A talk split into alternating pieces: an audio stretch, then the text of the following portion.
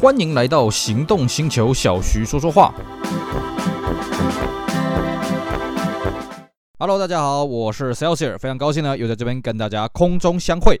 今天呢，我们继续来跟各位聊聊我当年的机车回忆。我们今天来跟各位聊我第三次的机车撞油。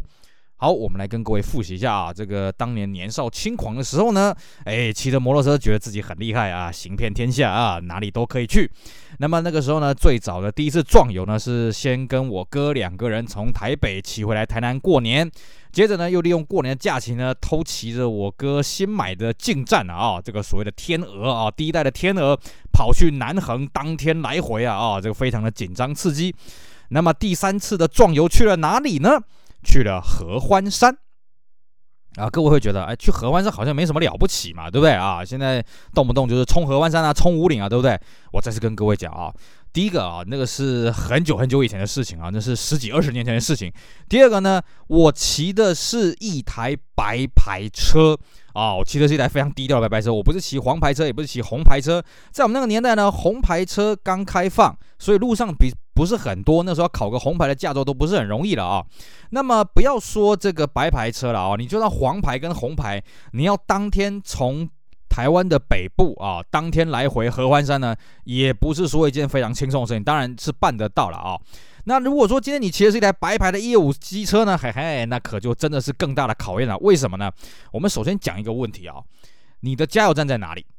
我们如果今天要从台北市啊，你要骑机车上合欢山，你的路线呢，无非就是什么，先往南走台三线，然后走这个北横支线、台七乙线，接台七北横，然后再接梨山支线、台七甲线，那么一路到了这个思源垭口，那么再接所谓的台十四线，一路攻上去这个大余岭，然后再从台七线，那么下来这个这个花莲，从太鲁阁走苏花回来，再走北宜回来，大概只能这样子跑。各位会说，那我不能颠倒跑吗？我告诉你，以白牌速克达绝对不可能。为什么绝对不可能呢？你会没有油。怎么讲呢？因为呃，这个如果是照我刚刚讲的这个这个逆时钟的方向来跑呢，至少在苏花公路、哦、那边的加油站都是可以开到晚上十一二点，甚至是二十四小时的。可是如果你颠倒，你用逆啊、呃、用顺时针方向来跑，你先从东部勾进来，从大余岭，然后再从梨山那么一路走北横，北横支线去接北横的话呢，你一定会没有。为什么？因为这一段的加油站呢，只有在南山这个部落呢有一个加油站，而且这个加油站呢只开到下午六点而已，所以呢你会没有油。因为白牌的速克达呢，续航的里程 一, 一桶油五公升，再怎么骑啊，给你山路再怎么会骑啊，你顶多骑一百三十公里而已啊，很容易没有啊。所以这就是骑白牌车呢，为什么就算上合欢山，直到现在了啊，时隔快二十年的现在。现在呢还是困难重重的原因了啊、哦。好，那我们今天来跟各位讲讲这段壮游到底发生了什么有趣的事情啊、哦。话说呢，在我挑战完这个啊、呃、当天骑南横来回的时候呢，哎呀，当然是觉得，哎呀，其实这个也算是了却了一个心愿了啊，哎，不错不错不错不错。但是呢，在挑战南横的时候呢，各位可以去听我们那一集啊，我们有讲到，其实呢，在回程的时候遇到一个非常大的麻烦，就是我遇到了超级宇宙无敌大浓雾。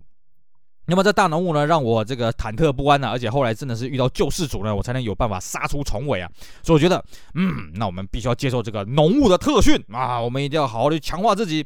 所以那个时候呢，我身为一个吃饱没事干的这个悠哉悠哉的这个无业游民啊、呃，这个学生了啊，不是无业游民啊。那个我有有事没事呢，我就骑车去做特训。那么在北部呢，要去哪里做特训呢？当然是去北横了，对不对？所以呢，怎么去做北横特训呢？非常简单，下午四点出发。那、啊、各位，我要这么讲啊，就算是现在你骑重机了，你有种下午四点出发去骑北北横的人也真的是不多。为什么呢？因为真的是有点危险啊，我真的是不知道为什么当年有那个胆量。我记得很清楚，那时候我下午四点出发的时候，我到北横的入口大概也是下午六七点啊，基本上看到重机都是跟我反方向都是要下来的啦。那这个路途很刺激是什么呢？你一定要在晚上九点以前到达三星这边。不然你会没有油回来，因为以我们这种白牌的速克达，你一桶油是回不来的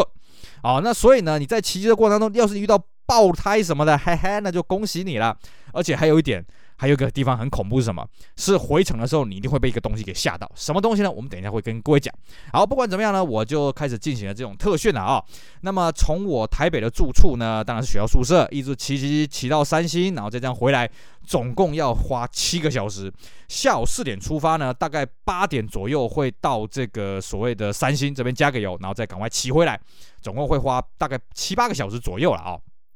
那么路途上呢，当然遇到浓雾的几率呢，其实没有很高了，因为坦白讲，北横的浓雾的浓的程度没有像南横那么的夸张了啊、哦。那么最刺激的还是什么呢？因为你进去北横了之后，因为都已经下午五六点了，所以整个北横是一片漆黑的啦。那我想说，那我就要来特训，因为以后呢也还有机会，如果再攻克南横的话呢，我下次不要像这次这么的丢脸了。所以呢，我就是勇于往这个黑暗去挑战。但是呢，这样挑战了几次，我就发现了，哎呀，其实呢，每次骑到北横呢，我们就必须往这个北方的，呃，就北横的终点，我们就必须往北去三星的市区去加油嘛。哎，如果我往南会怎么样啊？我就很想，很神往。听说往南是离山呢、啊，不知道这个往离山这一段怎么骑呢？是不是？而且呢，久而久之呢，在这一段北横这样骑骑了骑了几趟之后呢，发现呢，慢慢自己胆量也被练起来了。为什么呢？我们刚刚讲哦，其实，在北横晚上骑车会有一个很恐怖的东西是什么呢？告示牌。告示牌呢？呃，因为北横这个路比较窄啦，相对于南横、中横来讲，北横算是相对窄，它有很多地方是单线道。那你单线道呢？你在看对方的路牌的时候呢，因为我们那个路牌嘛，以台湾的道路规格来讲，路牌呢就是呃警告标志三角形的嘛，然后下面会有一排直线的、啊、这个长条形的说明牌，告诉你说啊，注意落石啦，注意速度啦，注意有的没的啦啊、哦。其实这个牌子啊、哦，你在晚上你去看它的反面，很像一个人影，真的。尤其你在这个北横的晚上，你要下去北横的时候呢，常常会被那个东西吓到。真的，我被吓到好几次了啊、哦！吓久了也就习惯了，反正晚上那边不不可能会有什么活人了啊、哦，仗着自己八字重，没在怕的啦。所以呢，久而久之练练完了胆之后，觉得嗯，那是该找个时候来挑战一下这个北横骑到底。如果往右转会怎么样啊？如果往离山的方向会怎么样？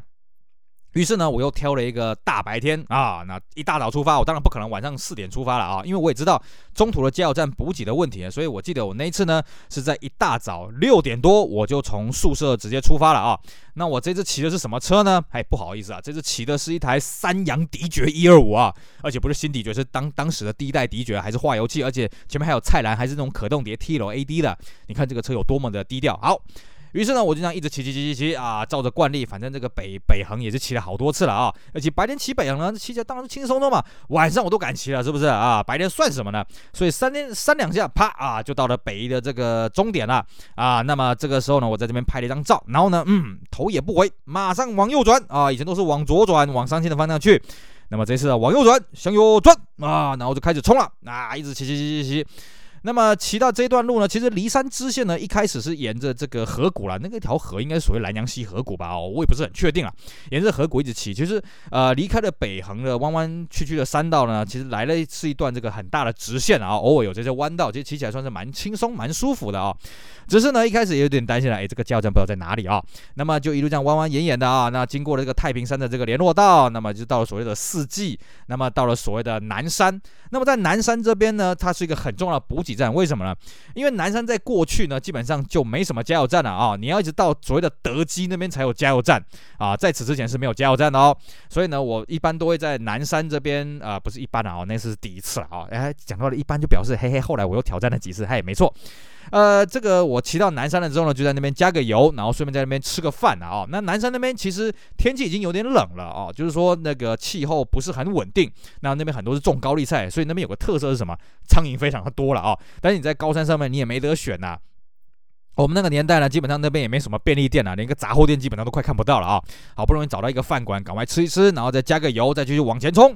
那么继续往前冲之后呢，这个过了南山，基本上就是开始这个永无止境的上坡了啊，一直那种 N 字形上坡啊，一直这样往上跑，跑，跑，跑，然后跑到了呢最高点呢，就是所谓的思源垭口。那思源垭口这边呢，哎，它的这个景致就完全不一样了，因为过了思源垭口之后呢，又就变成是你在山脊当中去行走，所以呢，你眼前开阔，呃，这个视野是比较开阔的了啊、哦。然而过了思源垭口这一段呢，其实它的路呢就变得相对的比较小条、比较窄一点了啊、哦，但是也算是好骑。那么我们就一直继续往骊山的方向去发进了。那么这一段平坦的路没有维持了很久了啊、哦，再来就是弯弯曲曲的山路，而且重点是我强调是平坦哦。这一段的山路呢，它有很多中间的路面的塌陷，而且蛮恐怖的是什么？其实你骑摩托车哦，你是看不太出来这个中间路面的塌陷，你大概都是碾到之后发现，哎呦这边掉一块，哎呦这边凸一块啊、哦，所以骑起这种塑胶的呃速克达啊、哦，这个骑起来是相当的刺激啊、哦。那么这一段呢，这个人烟也比较多了啊、哦，这个山坡地上可以看到很多散落的这个民居啦，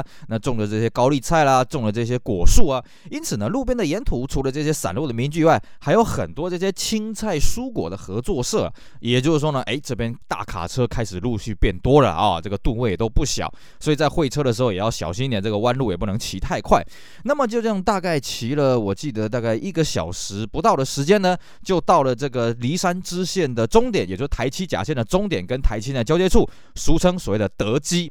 那在我那个时候去骑这段路的时候，其实这个中横已经断了，也就是说德基到古关这边是不通的。那所以在德基这边呢，呈现的一个风格呢，就跟我们以前小时候啊到德基水库这边来玩的风格就完全不一样啊。这边真的是一片荒凉啊，坦白讲啊，一片残破，一片荒凉啊。那么当然，这个既然来了德基呢，不免俗，稍微绕一下去骊山这边晃一下了啊，稍微晃一下，哎，骊山就相对热闹很多了啊，活人也就比较多了。那么但是呢，因为这个这个里里程还啊这个旅程才过了一半不到。哦、所以我还要急着忙忙去赶路，于是呢，这个离开了骊山之后呢，我就继续往这个合欢山上面去发进了。毕竟啊啊，这个来到中横啊，不去合欢山有点可惜。那么进合欢山之前呢，要先经过一段隧道，叫做大庾岭隧道。大庾岭隧道呢，虽然在当时不是台湾这个最高海拔的隧道，不过里面也是够刺激了。为什么呢？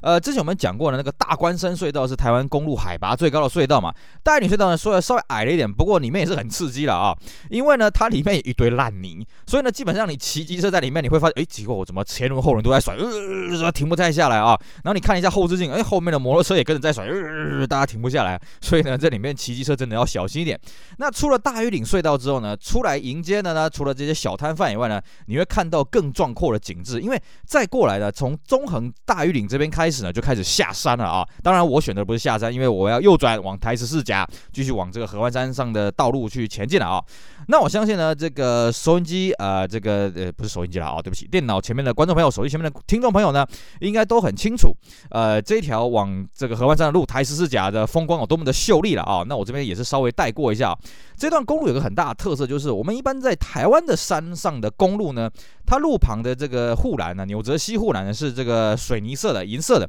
但在这一段呢是漆成了黄色，而且随着海拔的攀升呢，其实空气的非常越来越清晰了啊、哦！我记得我第一次去的那个时候呢，呃，那个时候还山呃出了大庾岭隧道，还有些雾气啊，可是呢，在走到一半的时候，忽然那个雾气消散，哇，这个景致豁然开朗了啊、哦！就像我们之前讲的这个陶渊明的《桃源记》，复兴数十步，豁然开朗啊！哇，那种景致真的是笔墨难以形容啊！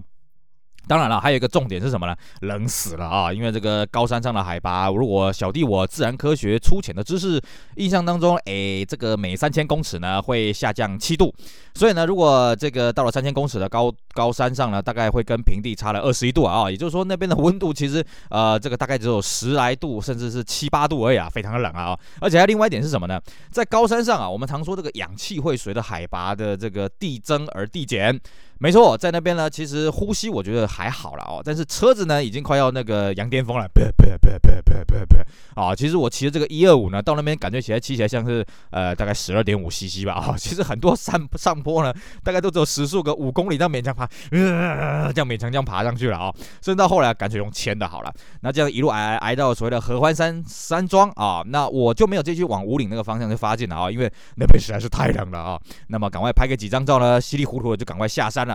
那么从大庾岭呢，这个这一段中横啊，就是台七线这一段呢，其实还坦白讲还蛮好骑的啦，因为这个路面的品质也不错，而且呢，大部分都是维持的这个双线这个双向道了啊，就加起来两线道，那这个这个上山下山各一条线，只是说呢，它路面的品质随着它的落石呢，有稍微有一点变化，就是有些弯角处呢，它的落石还蛮多的，而且呢，这边要跟各位讲的一个比较特别注意的状况是什么？因为呢，它的落石多，所以它地上的泥泞也会比较多了啊、哦。好，所以这边呢，都建议如果各位是骑车的话，就骑慢一点啦，因为你不知道弯角出去有没有一些泥土什么的哈，会造成一些危险。那这个距离我出发到这个时候呢，其实也已经傍晚了啦啊、哦！我记得我骑过了大概碧绿的那个时候。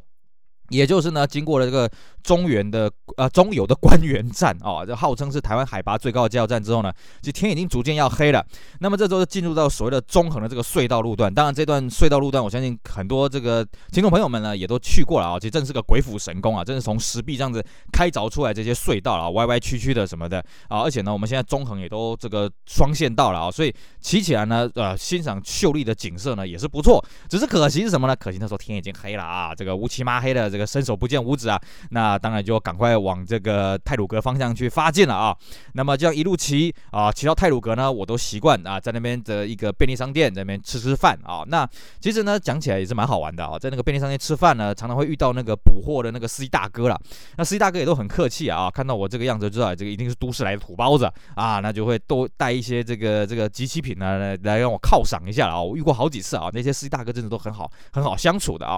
那么吃简单的补。补充完了这个能量了之后呢，当然我也没有进花莲市区了啊、哦，这个太太鲁阁这边接到了这个苏花公路，就一路往北骑。好，那究竟一路往北骑呢，又会遇到什么样有趣的事情呢？哎，我们照惯例有跟大家卖个关子，我们下集节目该跟大家聊这个壮游的最后这个一段路，苏花跟北宜会遇到什么有趣的事情。好，以上就是我们今天节目内容，跟大家聊聊我的第三次机车壮游。这一次呢，我们是从台北公馆出发，一直骑到合欢山，而且当然，好、哦，早话一句，我们骑的还是塑胶车。至于在最后的这个苏花跟北宜遇到什么有趣的事情呢？我们留待下回跟大家分享，请请大家期待。好，非常感谢今天各位收听，我是 Celsia， 也敬请各位支持我们其他精彩的音频节目，我们下回再聊，拜拜。